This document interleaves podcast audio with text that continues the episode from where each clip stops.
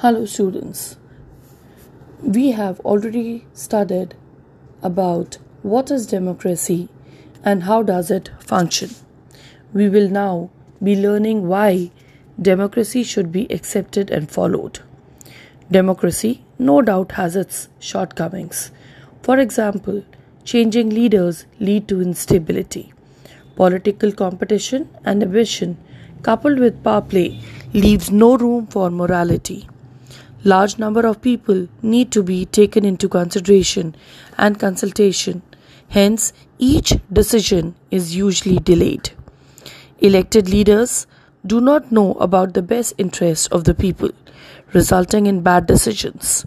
Democracy leads to corruption as the people usually do not know what is good for them.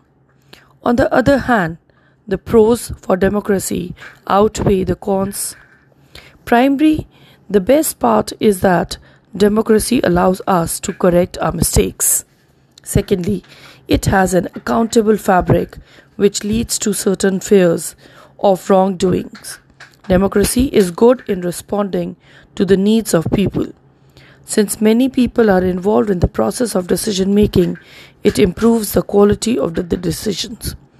Democracy also provides methods of dealing with differences and conflicts.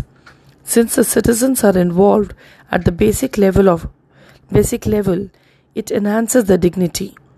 This shows that despite its shortcomings, democracy is the best form of government. And further, we'll be talking about how in our everyday life we come across democracies. Thank you.